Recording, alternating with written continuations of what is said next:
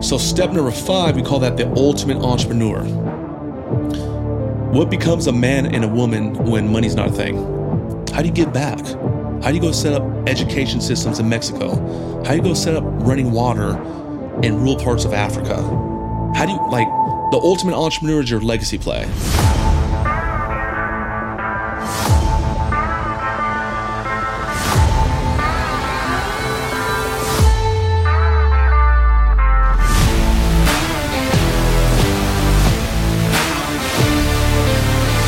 Hello, welcome to the Evolve Your Brand podcast. I'm your host, Olia Merkies, and I just want to give a huge shout out to Icon Industries, Shane ×3, Steven, the whole crew here. We couldn't do what we do without you. We appreciate you. And without further ado, Mike Barron. What's up, baby? My media. What's up, welcome. Guys? Let's go, baby. Thanks for having me, man. This is your zone. You belong in that chair. I feel more. I think that chair was made for you. Before we start, I was sitting like this. When you said go, I was like, all right, cool. All right. I'm ready. Are you? I'm ready. Buddy, you look ready. And I've been so looking forward to this. So I remember hitting you up on Instagram and saying, hey, do you want to come to the podcast? And you responded immediately and made it happen.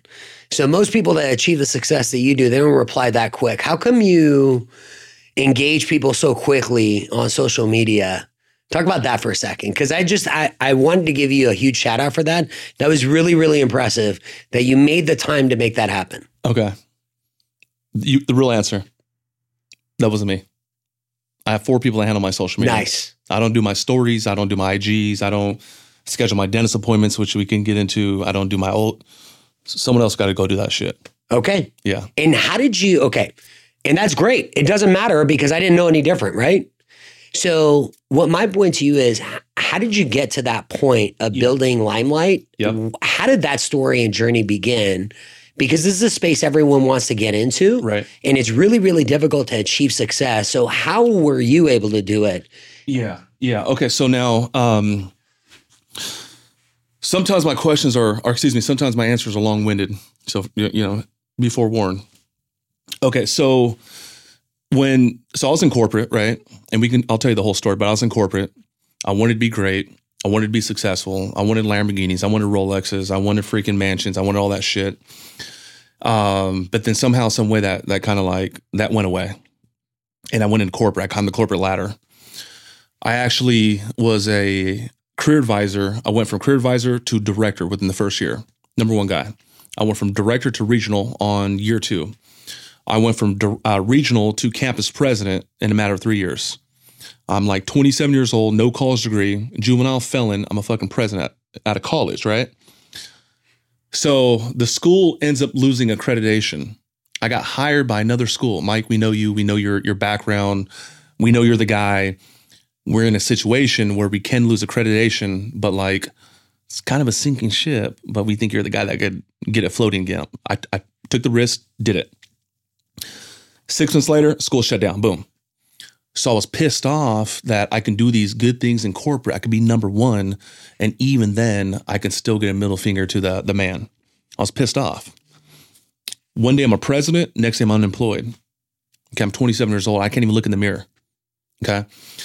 So I told my wife, I said, this shit will never happen to me again. I was like, working 60, 70 hours a week. Getting the carpet pulled, that will never happen again. I'm doing my own deal. She's like, okay, what are you thinking? I'm like, dude, I build websites.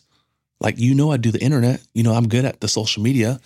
I'm gonna start a website company. She's like, can you do that? I was like, hell yeah, I can do that for sure. Absolutely. She's like, I trust you. I had a 6-month grace period because I had unemployment checks. So I had just a little bit of money coming in to figure this thing out. So I started doing everything. I was the sales guy, the appointment setter. I was the website builder. I was the payroll guy. I was freaking the coffee guy. I was every damn thing. You know what I'm saying? And then we kept hustling. Now we're going to go to 2018 now. I started in 2015. About 2017, 2018, I'm doing $250,000 a month. Okay. I meet a coach. This dude's name is Ken Daniels. And he's like, Mike, tell me about what everybody does, like a consultant. Okay, I must be paying him about 3-4 grand a month. Okay. Gage does this, Cody does this, Gage does this, and freaking Michael Rosenberg does this. He's like, back up.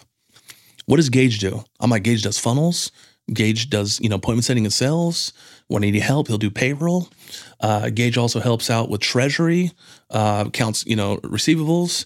Gage does A, B, and C. He's like, the fuck? He's like, dude, I'm surprised these guys haven't took you out back and shot you in the head. I'm like, why you say that? Dude, you're going to drive them crazy. He's like, you're going to drive them crazy. I'm like, Ken, listen, Gage could do more. He's like, bro, when I'm done with you, I'm going to turn you from a hustler to an operator. He's like, I'm going to teach you engineering and business. I'm like, okay, what is it? What are we talking about? It's like conversation one. He's like, if you want to scale a business, you need to have departments of specialized people that have specialized jobs. One person does treasury. One person does closing. One person does funnel building. I said, okay. Long story longer, we started building out an org board. We started building out a whole freaking systems and processes and procedures on every damn thing. So what I found as the entrepreneur, I was damn near good at anything. I was better at videography than our videographers. I was better at closing than our best closers. I was better at treasury than our treasury. So I just took myself, documented it on a fucking SOP, and I'm like, okay, here's the trainings, and we started scaling up. Yeah, but I'm gonna tell you more. So I believe in something called the journey of the entrepreneur, 5-step sales, 5-step process. It's a real game right here, okay? So every entrepreneur on their way to financial freedom goes through this, okay? Step number one, and I'm told you, kind of long answer. Step number one, we call that skill up. Hey, Mike, I want to make a whole bunch of money. Hey, Mike, I want to get rich. Okay, cool, right? You have to have the skills, though, to pay the bills, okay? So let me elaborate. You go to third grade school right down the street. Little Susie, what do you want to be when you grow up? I want to be a veterinarian. Oh, good job, Susie. Hey, Robbie, in the back, what do you want to be? I want to be a doctor. Okay, Joseph, what do you want to be? I want to be a lawyer. So these young-ass kids in third grade, they not always, but they start picking professions that are doctors, lawyers, attorneys, engineers. They figured out that you want to make fucking bread, you have to have a high-ticket skill set. I could be the best barista at Starbucks. I'm never going to drive a Bugatti. If that's the motivation to get rich. I could be the best Denny's server. I'm never going to fucking get rich. So I'm gonna answer. I'm gonna put in the whole circle. Step number one, you got to skill up. You have to have the skills to pay the bills. Okay. Step number two, we call that startup. Okay. You got the skill. You got the degree. Go do something, man. Don't get a fucking degree and just sit there in your mom's basement. Okay. So we go skill up. Now we go startup. Okay. Step number three is called scale up. Okay, so Mike learned how to sell and close deals at a high level. Okay, great. Well, shit, let me apply. Oh, damn. Now I closed Conor McGregor. I closed Patrick Bet-David. Oh, I closed Solar City. Oh, damn, I got something here. Okay, let me go recreate myself, at least get 80% of myself, and now I'm in scale up. Now I basically have, at this level, you could do anything, but you can't do everything. Right? You know, what if I was the only appointment setter and closer? I wouldn't be, I have to go recreate myself these different disciplines. So we go skill up, start up. We go scale up. Okay. Two more steps. Step number four is called, sell up. S-E-L-L up. Same thing. I could do anything, but I can't do everything. So at this point, I have a business. I have an operation. It's working. Cool. How do I take my philosophies, my systems and processes, and how do I deploy these into other different businesses, possibly even in different industries? So I'll give you an example.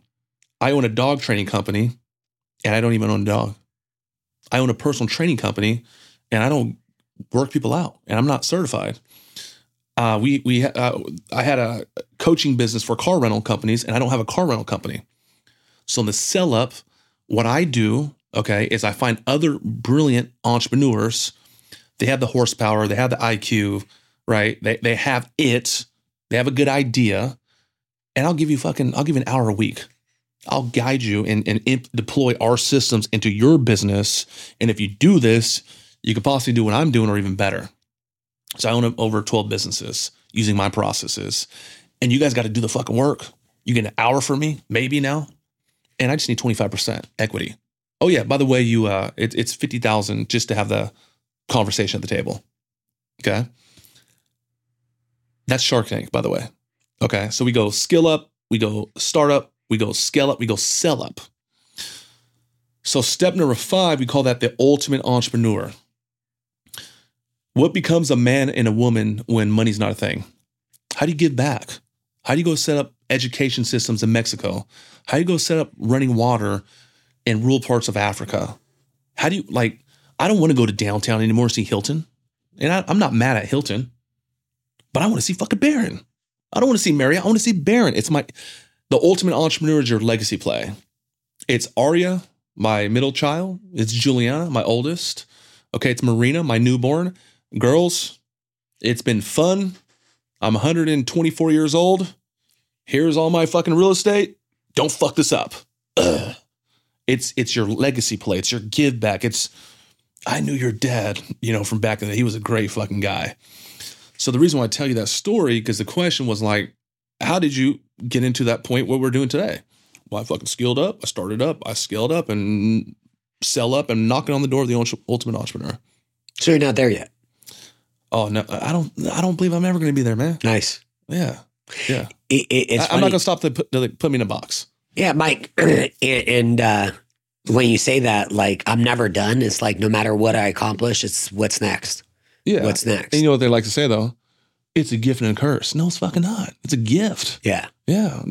My creator made me a fucking OCD, ADHD fucking psycho that just needs to bang on a rock, and I just need something to do all damn day. I think I just met my best friend, by the way. No, so, dude, we're going to be fucking boys. We were talking about, I say a lot of bad words, man. I don't care. Okay. This is an adult-only podcast, okay. So. Sorry, kids. Not that sounded bad. Ken Daniels. Mm-hmm. I'm not messing up your shot, right? No. With my, okay. No, we got 3 cameras. You're golden. We'll get all your beautiful angles. Okay. What was the one lesson that you took away from Ken that you still hold on to today? You know, it's funny, man. It's like, so Russell Brunson, you know the name. Yeah. I gave him 100. I committed to $150K last year with him. So I got the fucking Amex. Oh shit, it went through. Oh fuck, great. Yeah. So I spend, I'd say anywhere from $150 to $250,000 on mentorship each year. Nice. Yeah. But it's always those one-liners that have changed my life. Yeah. You know, it wasn't, how was it hanging out with Russell for 12? It wasn't that. It was, I seen him at the urinal. He said one thing and a light bulb went off and I did it and fucking $22 million showed up like 18 months later. I said it earlier. So Ken Daniels, he said, Mike, this thing about creating a business, it's more smarts, it's more engineering, it's more intelligence than fucking being a hustler. You're a hustler. We know that. We know you sold candy when you were 12 years old. What you done has got you there, but to get to the next, that shit's not going to work. You have to create systems. You have to become an engineer. It's like business chemistry. You know what I'm saying? So that was it. But he told me one sentence, and I was like, I got it. Done. That's why I'm paying you. Done. Let's roll. What I got to do? What's the next step? Yeah. So how do you take when you get something that hits you? Like you're at the urinal with Russ and Brunson. How do you take that and actually make it into realization? I'm going to give your audience, for one person watching, $1 million piece of information right now. Watch this. Seems like you put some Hennessy in there. I'm just joking. No. Okay. That's after. Okay. Yes. Yeah. Okay. Okay. So watch this. You know what's fucked up, man. People's mind, they can get any piece of information and receive that as truth. You're laughing because it probably resonates with you. They see some bullshit on Instagram. COVID's going to kill everybody. You know, the media. I'm not a media hater, but the data I got is media is just, They create, you know, a lot of uncertainties. They fucking have an agenda, whatever it is. So a lot of people I meet that are not really, we're all humans, but I'm talking about people that are producing at a high level. They can get any piece of information and accept that as truth. Okay. Don't want to talk shit, but my mother-in-law is taking marital advice from a gal who's been divorced 4 times. How does that make sense? Doesn't make any sense, right? Mm-mm.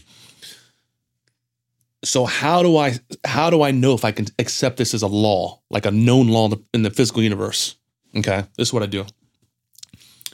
And this is real as shit. So the very first thing I do is I check the credibility of the individual. Not Russell Brunson, the funnel guy. Who the hell is Russell Brunson? Does he beat his wife? Does he hit his kids? Does he snort shit in his nose? What is the validity? What is the ethics and validity of the individual as the man or the woman? That's one. Number two, what is the validity of the subject they're speaking on? Hey, Mike, this is what I want to tell you about funnels.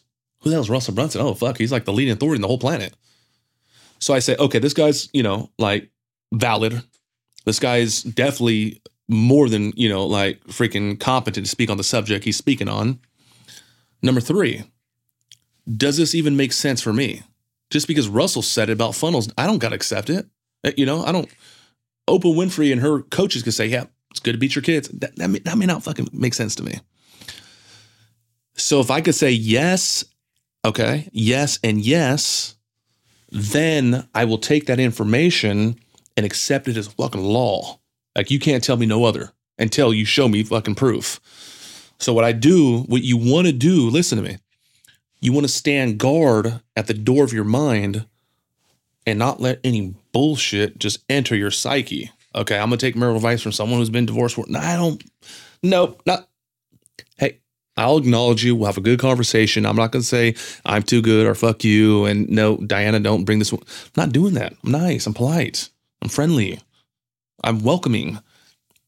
That's her view. She can have it. I can acknowledge it and okay, but it doesn't mean I'm going to let it in as my truth. So if I can say again, yes, yes, and yes, I'll move out the way. Okay, let's get to work. Yep. You know? So once you have those three fundamentals, the focus is on. It's on. You know, so like you know, it's crazy. Nowadays, you can get mentored by a billionaire. I'm getting mentored by a billionaire right now. I've never met. His name's Tillman Fertitta. This dude is the number one restaurateur on the planet. Okay. I just ate at Mastro's in the Palm Desert area / Palm Springs. That's one of his joints this past weekend. This cat also owns the Houston Rockets. So when I watch the YouTube videos, I don't really, if he's talking about business, the billionaire's already organized the data for you. Yeah. You know what I'm saying? He's a beast. I saw him on Tom Bilyeu. Oh, he's local too. Is he? No. Tom Bilyeu. No, Tom Bilyeu is the on guy. I'm thinking about another cat, David. I got to get the last. Yeah, Tom Bilyeu. Yeah. I seen that. So you're getting mentored by him, Fertitta? Just fucking watching YouTube. Wow. Not directly. Yeah. I'm getting mentored by watching the damn YouTube video. That Tom Bilyeu video I've watched over and over and over and over. Yeah. It's crazy. Yeah. Even at this juncture, you've achieved success. You still have an open mind to learning more. How come? What instilled that within you to have an open mind, to continue to learn and know when to shut your mouth so that way you can learn? Yeah. I heard it, but give it to me one more time. You got it. So you've achieved a lot of success. You got the resume. You got the results. But I could see the growth mindset in you. Yeah. So what instills, because you're leveling up. You're like, hey, these are the next things that are coming. I got to level up. I got to skill up. Yeah. So okay. What instilled that within you in regards to how you grew up, where you still have that open-minded and you don't think. Yeah. I would say getting in the room and getting in proximity with people doing more than me. Mm. You know, getting in the room with, like I used to work at Grant Cardone's office. Had a short stint there. I got there and I was like, oh, fuck, I don't know anything. You know, I was number one in corporate. I went over there and got my ass whooped. And just the think of these guys, the magnitude of the think woke me up. And once the dragon got woke up, I was like, oh, fuck. So I went to a track club also this weekend. It's called Thermal Club. They call it the most exclusive racetrack in the country. To get access, you have to buy a property of land at the track, and you have to build a minimum of a $4 million house on the property. Okay. Most of them are like $10 million, from what I've been told, just to have access to this track. That doesn't mean, you know, you have no more fees. You have an annual fee as well. So the reason I was invited, because I have a relationship with O'Gara, Lamborghini of La Jolla. So invited me out.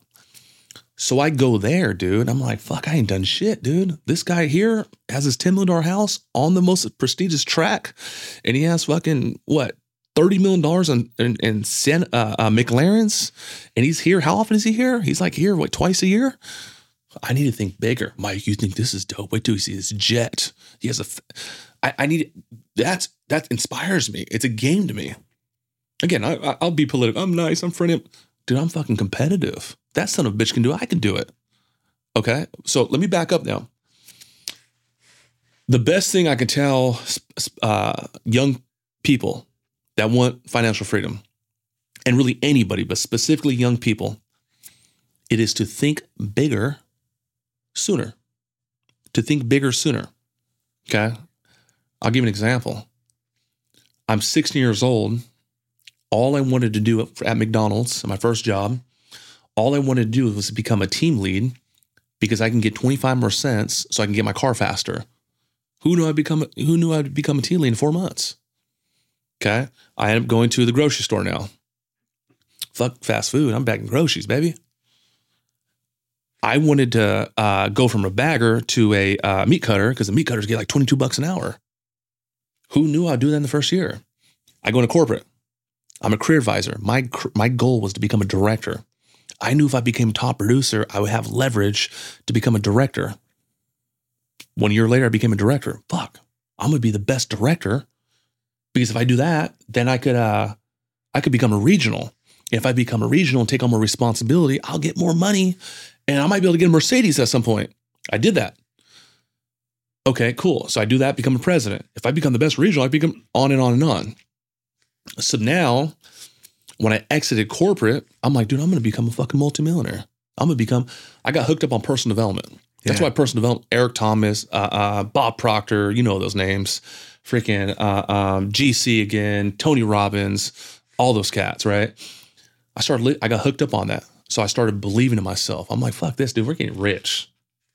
Diana, my wife, we ain't getting rich. We're getting rich. So I started telling myself I'm going to become a millionaire. For the first time, dude, this year, because I'm not going to say it and not be true. Because when I say it, I'm making a committed decision. Mm. So this year, I started telling myself I'm going to become a billionaire. What's the point? If I was 16 years old telling myself I'm going to become a billionaire by just changing the target, I know for a fact I would have shortened up the gap. Right. I didn't have that level of ambition and awareness at 16, early 20s, late 20s. And so that's why you get around big hitters, get around players, get around people like you, get around freaking, you know, people that are at the Thermal Club. Think bigger. So that's my yeah, that's right. So you know, I mean, the sense that I get is, you know, you belong in those rooms. It's just a matter of how do I get access and who do I connect with to make those things happen? Yeah, but I knew I had the skills. I just knew. I knew I could fuck anyone up in corporate. Everywhere I worked, I was the best. How come? How did you know? By my results, at my work ethic. I knew I knew how to, like, a natural ability just to produce, not just through the hours I put in, but this is one of my favorite words: aptitude. One's natural ability to do something. Yeah. You know, you got your one of your older cousins, your older brother. You're like, man, that dude just has the golden touch. He's good at baseball. He's good at football. He's good at picking up girlfriends. I knew I had that ability. However, as I'm starting to come up, man, I was afraid of getting in those rooms. I was afraid to go in Louis Vuitton. I was terrified. I'll look in there. I want to go in there because I didn't think I was deserving. Oh shit, dude! I'm from Section 8, bro. My mom had me 16. We've always been poor. We've been poor forever. We've been poor. Yeah. So, but your trajectory, like your legacy, is so different now. Yeah, you know, I didn't make it, but I'm making it. You know, you're making it. You know, I was at Lamborghini today, and you know, we're checking out a Bugatti. Go watch my stories, okay? I fucking must have bought 6 supercars in the last 2.5 years. I was terrified to go to Lamborghini because I was insecure. Like I didn't belong here because I always identify myself as a street kid.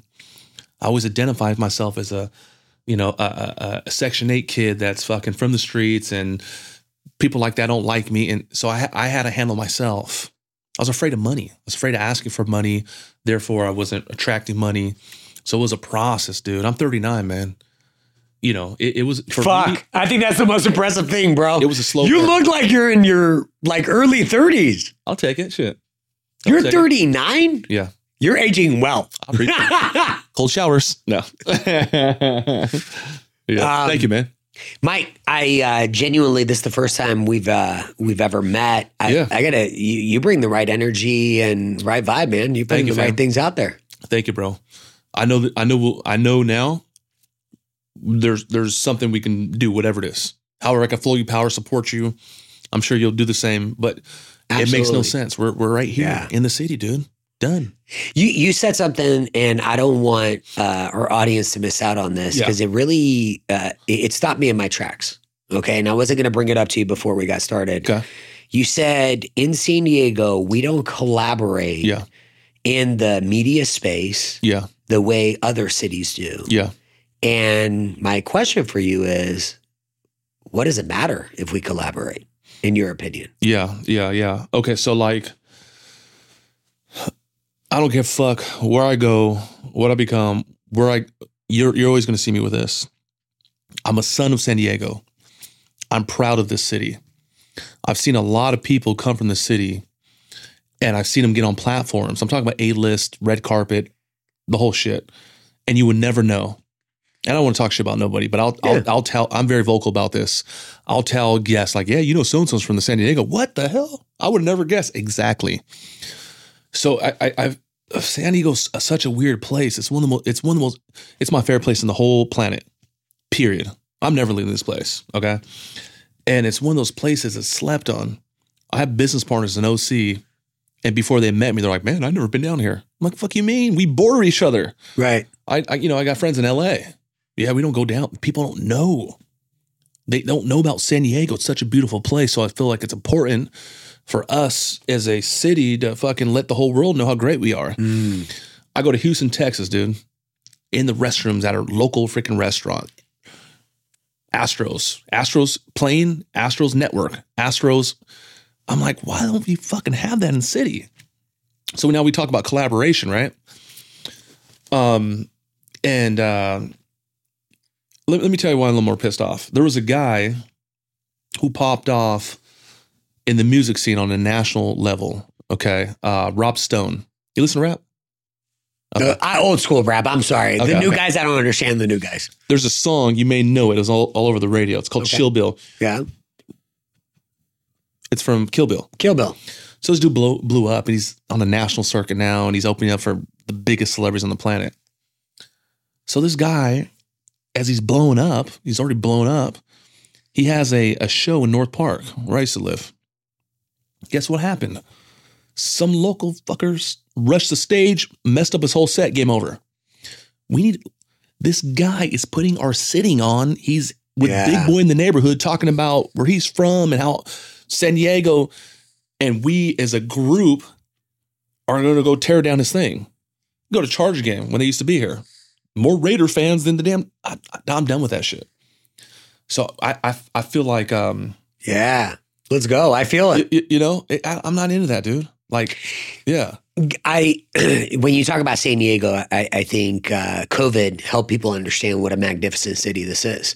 That's why our home prices are through the roof right now. Yeah, ridiculous. Yeah, which tell me about it. Being in real estate, it's I get it. Right. And you being an advocate for San Diego, that's a little different. That was unexpected. I wasn't expecting that from you. I didn't know you were so passionate about the city and being an advocate for it, dude. when I'm not working, I'm with my family. And when I'm with my family, I do my car shit. But when I'm with my family, 2 to 3 times a week, we jump in the car and we go cruise this beautiful place. Ooh. You will catch me in La Jolla, going up and down Mount Soledad. You will see me go down to PB, to the roller coaster, Sunset. You'll see me go downtown. You'll see me in Little Italy. You'll see me in Logan Heights. You'll see me in Southeast San Diego. And we're just driving my family, listening to music, just enjoying this beautiful place. And we're working on our dreams. Yeah, I love this place, dude. Yeah. And Barron working on his dreams in San Diego. This is a nice place to work on your dreams. It is, man. Yeah, yeah. Yeah, I got a lot to talk about working on my dreams, but we can come back to that. Yeah, go ahead. I love that you're a manifester. You're like, every time I set a goal. So let's talk about goal setting for a second. Love that. How is it that you achieve so many of your goals and cut the time down to achieving them? What is it exactly that you do? Because you talked about young people. Yep. And I'm really, really passionate. I have 3 boys. You have 3 girls. Yeah. You're a champion, by the way. Thank you, man. I don't think I can do it. It gets rough, man. We got a girl cat too, but anyway. Yeah. You got a girl cat too? Yeah, one gets mad, they're all fucking mad at me. Yeah. I see that. I see that. I see it. I was raised by all women though. You were? My dad was never in my life. My real dad. Okay. Yeah.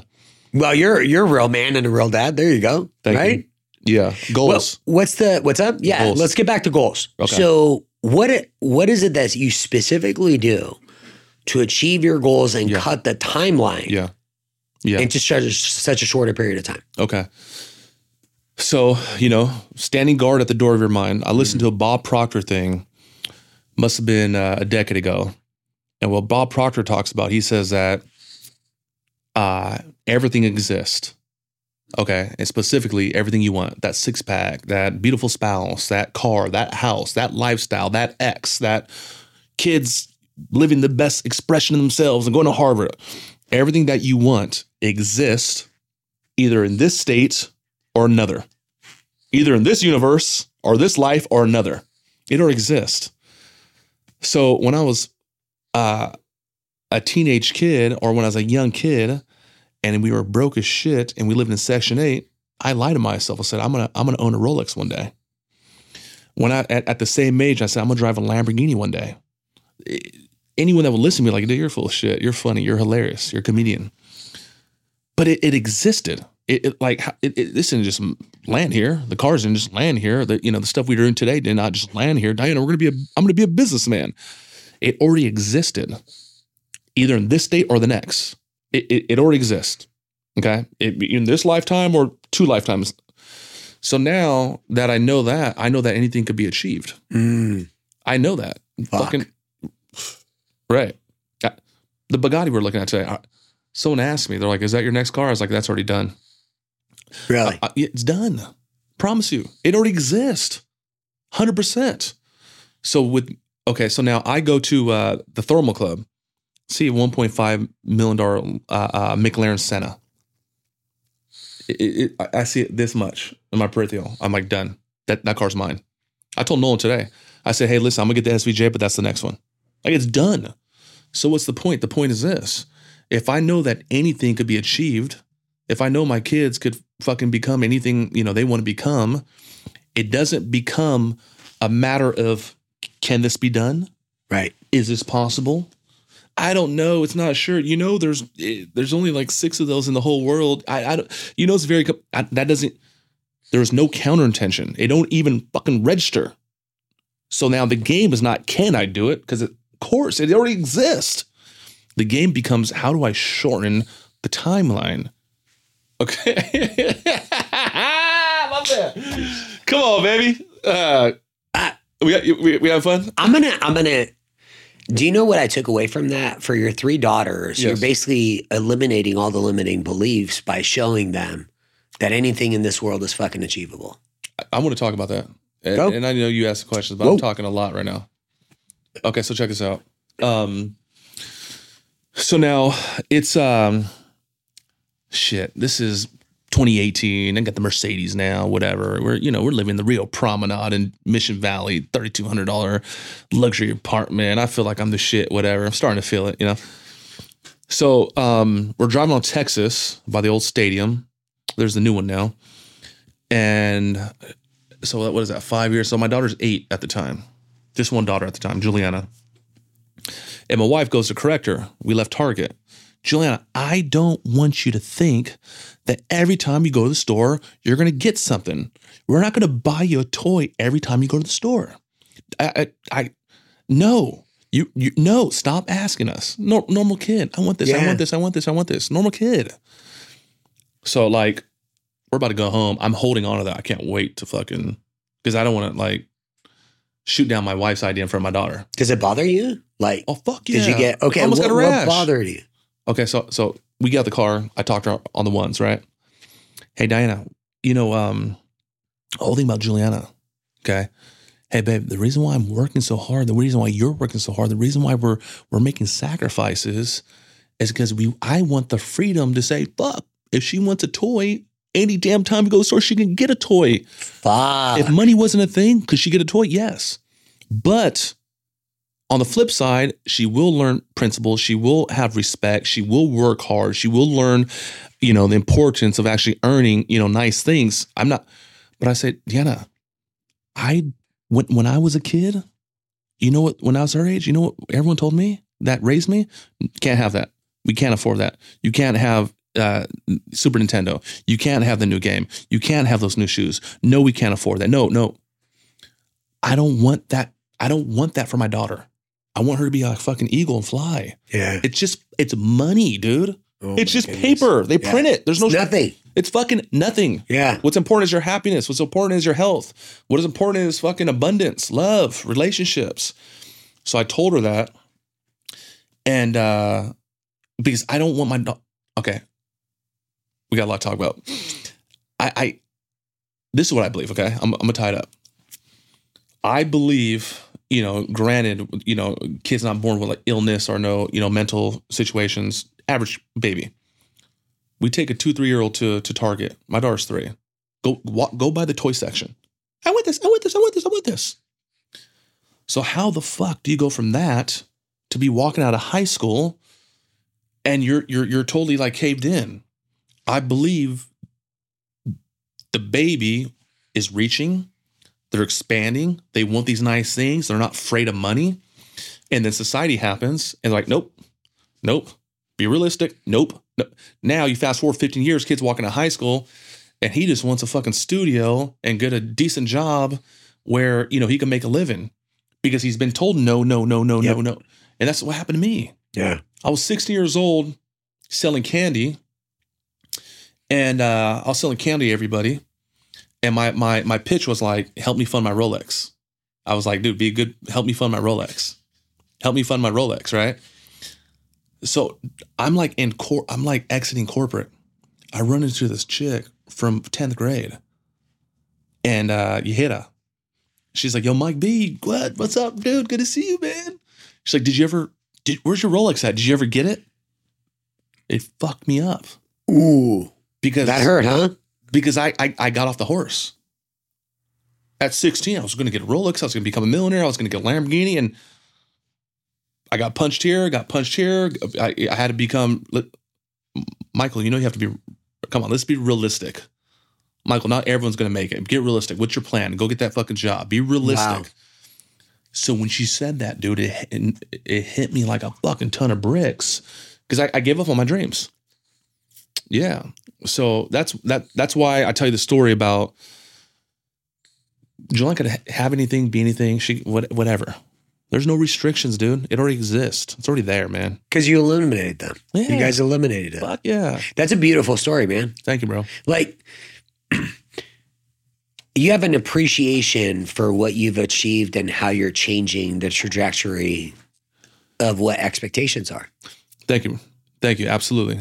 100%. I think that's the most powerful things that you've said the whole time is like, and I totally vibe with that because for my boys right now, what I'm focused on is how do you become hard if you don't do hard shit every day? When you find out, let me know. It's really not going to happen. It's not. No way. No. It's just not possible. No. But I want to piggyback on that. That's why I do dumb shit. because I got to get comfortable to force my growth. So I take this cold shower that fucking sucks every morning. Terrible. Horrible. Don't like it. This is why I go to the gym at 5 a.m. because it sucks for most people. This is why I love you, bro. Dude, I'm in. No, I'm in. I'm on the Mike Barron fan club, bro. We're you're my spiritual brother now, man. This is okay. So watch this. Whoever's watching this has to be very careful how they receive this because the wrong person's going to take it and they're going to fucking be in a bad situation. Yes, you got to save money. Okay, we're talking about financial freedom.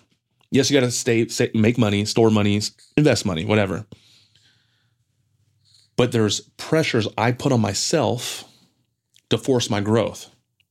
So, I got my E-class. Diana, if I put, $50K in her pocket each month for the next 3 months, would you be open to the idea of me getting a Lamborghini? No. Okay. I heard you, but let me just give it to you again. If, and only if, I bring home $50K a month and put it in her pocket for the next 3 months, would you be open? Yes. Shit. She should never say that. Day 91. Guess who I was calling? So now I must be, shit. My E-class must have been, 800, 9,000. Lamborghini now goes up to 4,500. So that Lamborghini turned into, fuck, I bought a Urus, I bought an STO. I went from my $3,200 apartment to a $6,500 house to a $10,000 mortgage. It's called leapfrog theory. Yeah. What I do is I put these external pressures on myself that forces me to get on the damn bike. Because one of two things is going to happen, dude. I'm going to die. Not body death, but like I'm going to die. Like the Lamborghini goes away. Or I'm going to die, or we got to move out this, Del Mar home and go back into our apartment, or I'm going to rise to the occasion and it's going to level me up. The average person cannot deal with that. But I'm consistently putting pressure and almost even stress on myself to force that growth. What do you do every day to be able to level up to that? And leapfrog it. That self-pressure that you put on yourself is pretty impressive. Like, what allows you, how do you keep yourself sane to be able to do that? I'll notice it, dude. Like, I'm going to be real with you, dude. I'm still 12 hours a day. No problem. I'm still 5 a.m. in the morning. I'm still going to go balls to the wall. But then I'll catch myself and, dude, I'm like fucking lazy. Because on my come up, and I ain't really done a lot yet, on my come up, I would go to sleep in my laptop at 3 a.m. That's what it took to get the rocket ship going. Like, I'm not doing that today. So I'm thinking to myself, dude, did I fucking get softer? What? So I just know what it was. I just sleeping at the office, just fucking, dude, it's been a grind, man. It's been a grind. So I'll catch myself. I'm like, dude, I'm fucking complacent. So I'll start fishing up ways to get uncomfortable. It doesn't have to be buy all this nice shit. It could be like, okay, cool. We're going to buy a $2 million warehouse now. We're going to give back to the company. I need something just to, right now, dude, I live, it's nothing crazy. I live in $2 million home. I outgrew that shit years ago. So now what I have to go do, I'm looking at these $20-30 million, no, I'm lying. I'm fucking lying. I'm looking at these $5-10 million homes on Mount Soledad. And again, the wrong person could see that and say, hey, Mike's saying spend all your money. Right. And I'm not saying that. I'm saying for me, I know it already exists. I know I'm gonna have to get on the fucking bike, pedal, get smarter, work harder, rise to the occasion, level up. Okay. Yeah. I got it. It's not the luxuries. It's the leveling up. Yes, man. That's what it all is. It's not about it. That's great, man. That's what it is for me, for sure. 100%. How do you instill that? Like, what conversations do you have with Juliana? How old is she now? Yeah, she's 13. What conversations are you having with her right now? About what dad's accomplishing. Yeah, it's what we're talking about. Really? You're beautiful. Nice. You're smart. You're perfect. Oh, your friend Elliot doesn't like you no more. Your best friend since 7th grade. Don't worry about that. Okay. Yeah. What did you do? I don't really. Are you telling me the truth? I don't see nothing wrong with that. Okay. That sells more about Elliot than you. If she's your friend, she'll come back. There's plenty of. I'm just empowering her, man, telling her the fucking truth. And every now and then, we go to the mall. Hey, Joan, do you want some shoes? I'm not going to go to the damn mall and fucking buy a whole bunch of nice stuff and like not take care of my family. Yeah, you just come watch me and carry my bags. It's fun, right? Joan, you want some shoes? She'll go. She'll get the Vans. She'll look at the price, and I'll nip it quick. Like, why are you looking at that price? Why? Oh, those are expensive. They're $89. Oh, dude, they're only $89. Are you kidding me? I already know what she's saying. Nice. It's expensive. John, it's $89. It's no money. It's money. So, I'll correct her in that way. With academics, my wife handles that. She's doing the homework with her and dealing with her teachers. And yeah, I'm more focused on life after high school. Yeah. Yeah. Yeah. I get it. Yeah. Yeah. I'm just thinking about fucking traditional education. I'm not a hater, but like. Oh, I am. Okay, cool. I'm just like, well, they brainwash you. That's what, yeah, that's what I've learned just watching my kids. And everyone can have their opinion. I've just watched my kids, and my kid struggled, my oldest struggled in finance. Okay. His dad does finance. Right. And he didn't come to me for help. So guess what I did? I let him fail. Mm. He didn't come to me for help. He didn't reach. I'm not going to. He didn't reach, yeah. Yeah. Hey, man, you got to step up. If you want something, so this year, do you know what his attitude is? His senior year, fucking proud as hell. He's doing homework on his own, doesn't need to be told. So the reason why I dig in on parenting, it's like these limiting beliefs that we instill within our kids are actually what's making life harder for our future generations. Yes. And you as a business owner, how many younger employees do you have at Limelight? Huh. I keep getting older. You've I'm sure you've seen it. I keep getting older. My team keeps getting younger. Yeah.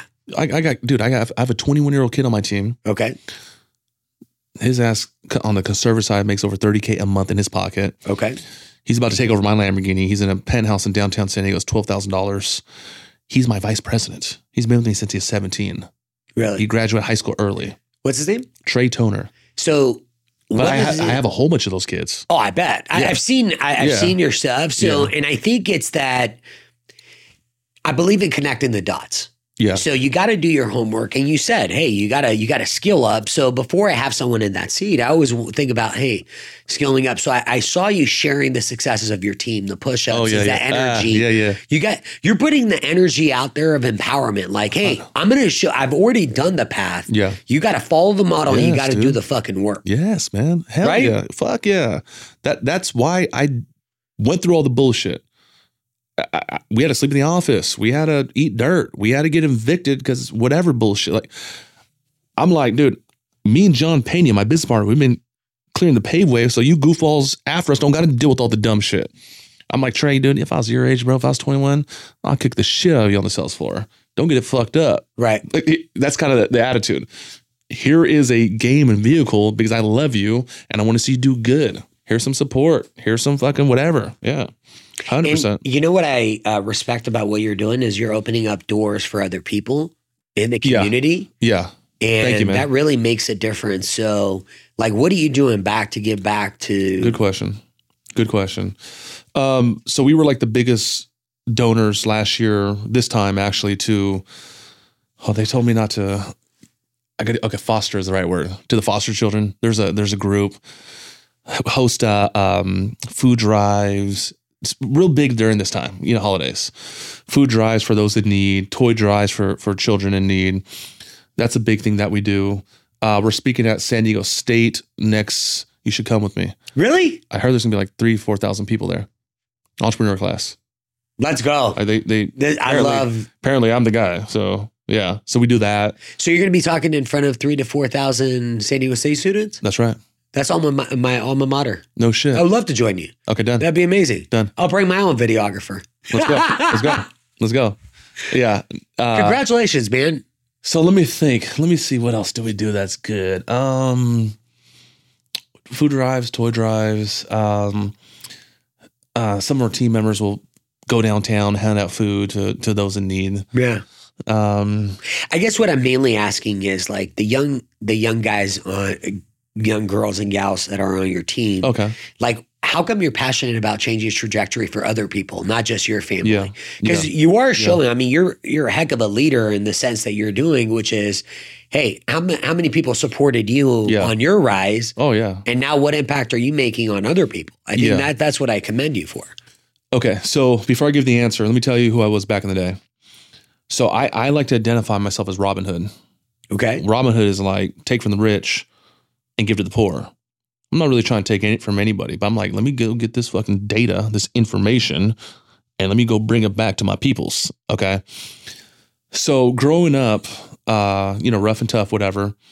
I have a little brother. His name is Mark. He's our number 2 in the company. Okay. So I hate saying that because I feel like he got a free fucking stairway to the top. I didn't interview him. I didn't made no decisions. I don't talk about his payroll. Like, John, you got to deal with Mark.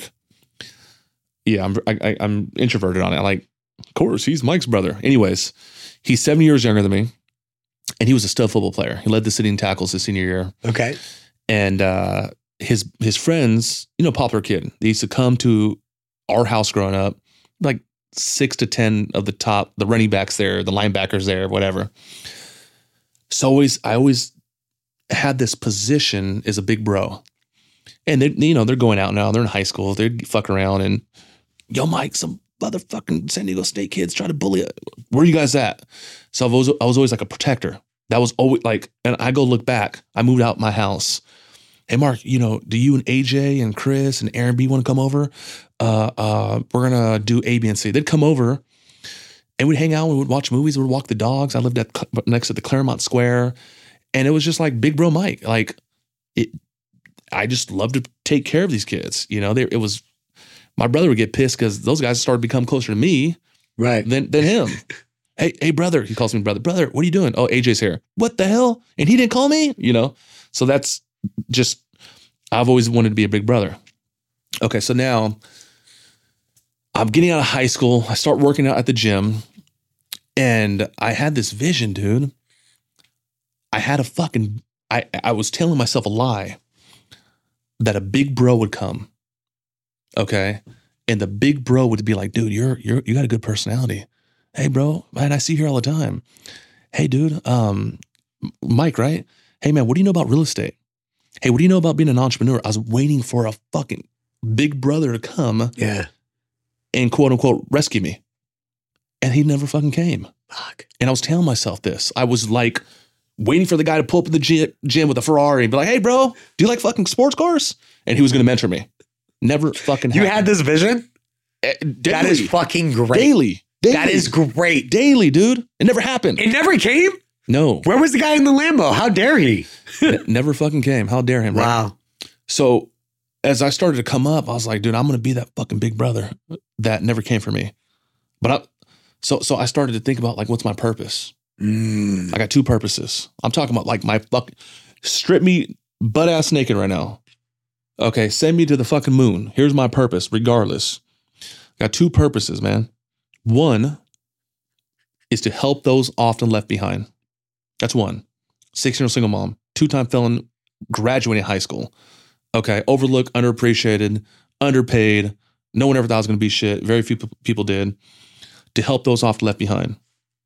I know my creator gave me a little more strength, a little more intelligence. So it's almost like a responsibility to take care of my peoples, man. Who the fuck are my peoples? Short, tall, brown? No, fucking good people that are deserving, that want it. That's my purpose. 1. Got 1 more. Wow. My second purpose is to free my family and my people. What does free mean? Financial freedom. That's the game right now. So my wife knows the deal. She knows what we're going to do over the next decade. Diana, we're going to go grab these doors and we're going to get fucking what they call mailbox money. Diana, I asked her, I don't tell her this is what we're doing. We agree on it and then we do it together. Diana, Diana, we're going to go get fucking 10,000 doors. What the hell are we going to do when we're like just cash flowing like literally $8 million a month? And she's like, we're going to go help people. I said, exactly. So you'll see me these next coming years doing what I said. Helping people in Africa, helping people in Mexico. So I just, that's help those off left behind and free my family, my people. And if you want to ask me why the young kids, it's because I ask so much of them.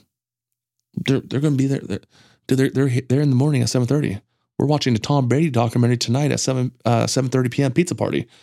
Not a lot of fucking people are going to do that shit that are married and they ain't got their own shit. Yeah. So these young kids are just like, fuck it. I want to jump on this rocket. So yeah. Come on, man. Shit. This is like a therapy session for me now. So very few times am I speechless. You stumped the host. Your two purposes? Holy shit, man. Thank you.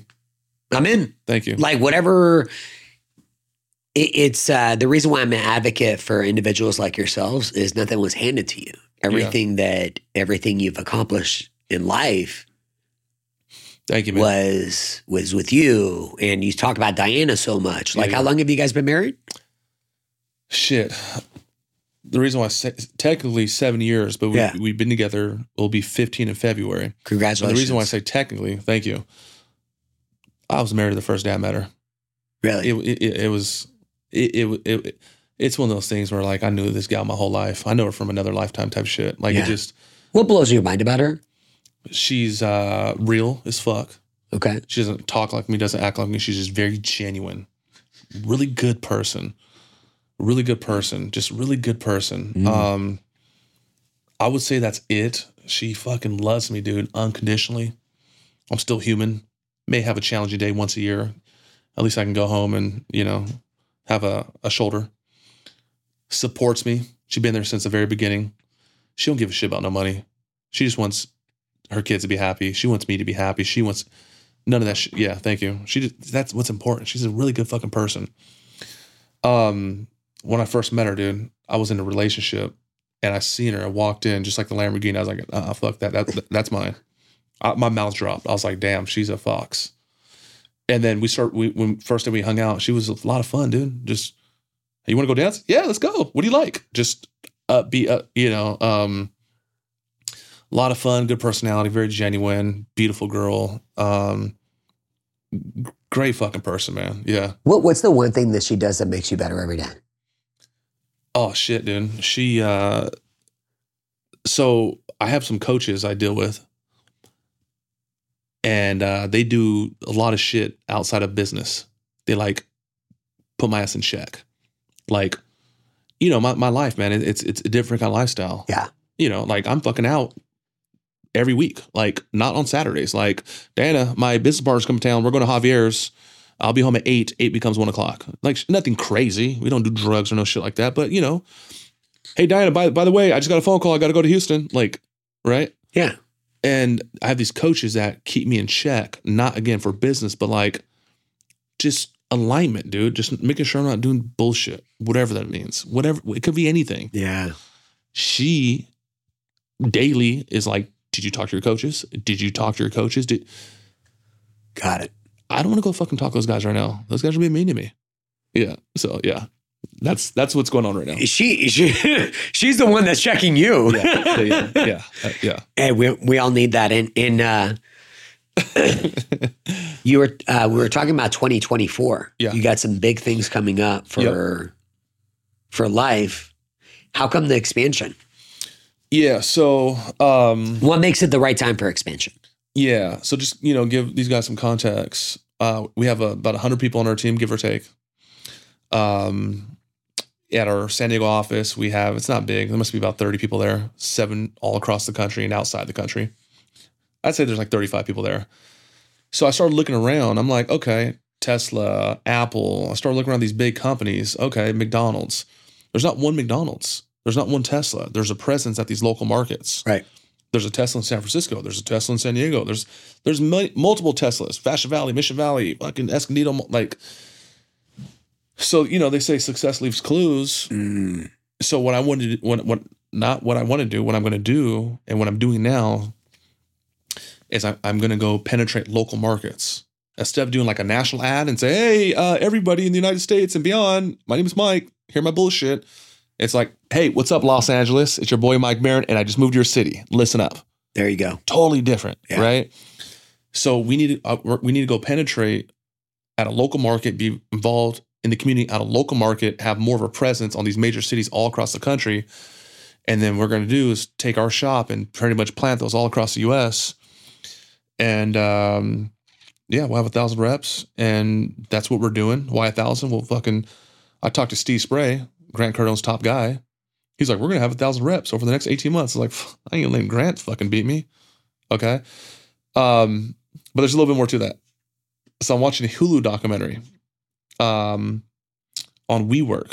You got to check it out. They try to butcher the guy. It's a great documentary. It makes him look good to me.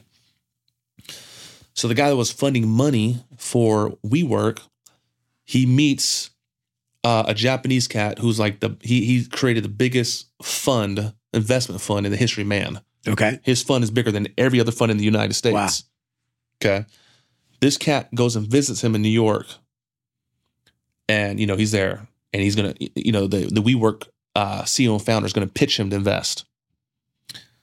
So the dude, he's like, hey, I just want to come by, shake your hand. We're not meeting today. Out of respect, I want to let you know. I take you serious, but I have to go. He's like, can I just go with you? He's like, all right, I'm going to Fifth Avenue or whatever. So the WeWork guy is pitching the billionaire investor and saying, hey, we're going to expand here. The billionaire, the Japanese guy, says, who wins in a fight? The smart guy or the crazy guy? Who wins in the fight? Crazy guy, of course, yeah. Right? He says, your expansion is not crazy enough for me. It's not crazy, right? Like, you want to go. And then I got to go look at it. WeWork opened was it 1,000? Was it 350 or 3,500 locations within 3 years? He went back and pitched the guy again. He invested. So that inspired me. Think bigger. Think bigger. At this rate, I'm not going to have my $100 million car collections. No way. Well, Mike, you know what the funny thing is with inflation, the way it is, recession is coming. So insane, I think for you to look at the opportunity of it is brilliant. Yeah. Because when you talk about looking bigger, I hear a lot of people talking about goal setting, write it down. Yeah. But you're right. Limiting beliefs, society pounds on on people's passions and dreams to, hey, that's too much. That's too hard. Get realistic. Get realistic. Yeah. Why get realistic? I think you should be more unrealistic. Yeah. Tell that to Elon Musk. Get realistic, Elon. Can't go to Mars, man. It's never been done. Yeah. It's stupid. No way. There's no way. I didn't really answer your question about goal setting. Yeah. I need to get better. I will get better. I am better. But you should be writing down your goals every day. Do you write down your goals every day? What do you do with your guys when it comes to goal setting with your team? Great question. So I have a playlist. I'll give it to you. There's a song called Experience, spiritual song, classical music. And what we'll do is we'll get in the room in the morning. We'll play that song. It's about 4 minutes, and we'll do it as a group. Lights off. You got the purple lighting, and and what we do is we'll write down our goals for the length of that song. So for me, when I write my goals down, you should do this daily. Listen, if you don't have a target, you're not going to hit the target. If you're not saying I'm going to go to New York City, you're not going to go to New York City. If you're not saying I'm going to become a multimillionaire, if that's the goal, it's not going to happen. You have to have a goal first. Okay. So now what I do is I write down goals. I write down things that I need to do every single day. I am a world-class father for my wife, family, friends, daughters, and business associates. I win every single day. My life is filled with happiness, abundance, and health. So I write down goals that need to be done daily. I write down goals that need to be done in the near future, between now and 12 months. I write down goals that need to be done in the far future. I own 10,000 investment properties. The language I use is not, I will have. It's like, I own. Present. It's already done. It's your identity. I live in the most luxurious home on Mount Soledad. I own a $100 million car collection. I write down weird shit. I'm the most creative person and influential person on the planet. I'm writing that shit down. It's weird for most people. Yeah, bro. And you're doing it every day. Fuck yeah. Ambition. And you're passing that on to your team. 100%. Absolutely. So we'll play that first song. Second song's gratitude. So, you know, you'll text your aunt, you'll text your brother, hey, Ricky, just want to shout you out, dude. I know we're going to see each other on Christmas, but dude, I'm thinking about you. I love you. Thank you for always being there for me. And, you know, just want to send you some love this morning and the kids. So what happens is we do that every day, right? You start running out of people. You'll start connecting with family members that you had an argument with 2 years ago. You'll hear fucking in the room. I already know what that means. This guy hasn't talked to his mom in 6 months. It happens fucking all the time. So it's goals and gratitude. Gratitude. Yeah. Daily. Yeah, man. It's crazy. Yeah. Talk about a great spokesman for San Diego. No, I'll take Let's it, go, bro. I'll take it, man. Come on now. I'm so glad that we connected. Yeah, hell yeah. Have fun, man. Let's talk about branding and marketing. Absolutely. What's the difference between brand and marketing for you? Yeah, so branding is it's like you think of Mike Barron. Okay, let me give you another one. Okay, I know you're not the rap guy, but I know you know this name, Snoop Dogg. Yeah, you got a picture. Come on, it's the weed guy. It's what's up, man? It's the LBC thing. It's you know. We know Snoop Dogg. Okay. Bro, I am a rap guy. I'm more Tupac, Dr. Dre. Yeah, those guys. Okay, let's say Tupac. Yeah. Best rapper ever, in my opinion. Okay. He's a beast. You got the bandana. You got the thug life. You got the West Side. Like, instantly. Like you know, like branding, your identity. What is it? What is your image? What is your public persona? What is it? So when I was in my teens into my early 20s, I dressed like a gangster. Cortez, khaki suit, Ben Davis, Chuck Taylors, fucking fat laces. And I kind of grew out of that. Cool. Great. So now in my 20s, outside of work, I used to wear Nike jumpsuits. You know, $150 Nike jackets, the vinyl, windbreaker, you know, $200 Jordans, whatever. I met another coach named Shaq. And he says, Mike, you're not really going to attract the money you want. I said, why? He's like, you don't dress like success. I said, what are you talking about? He's like, bro, go invest in a nice Hugo Boss. Go invest in, I'm like, I was like, I have all this shit. I was in corporate, bro. I got fucking $1,000. I was like, I'm done with that shit. I was like, I'll meet you in the middle though. I said, bro, my favorite thing, my favorite music is rap. You know, like my early mentors were like Tupac and Snoop and like Dr. Dre and Ice Cube and all those cats. I said, I'm going to start dressing like fucking Lil Wayne and 2 Chainz. This is 2018, 2019. So that's where all this shit came from. Right. It's all made up. It's like Hugh Hefner in the 70s. There's a story, the fucking pipe and the, you know, the coat. It's all made up. The smoky jacket? Yeah. Right. So now I go to Russell Brunson's deal, Funnel Hacking Live. There's 5,000 people there. I show up. Random ass people in Florida. Hey man, you're the Lamborghini guy. Hey man, you're the Gucci guy, huh? It's all fucking. Hey Mike, man, where's your lambs at?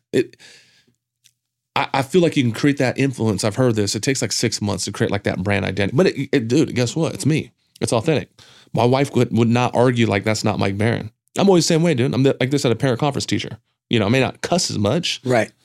So that's branding, right? Like that's branding. If Mike Tyson walked around, we have an idea what we would get. Okay.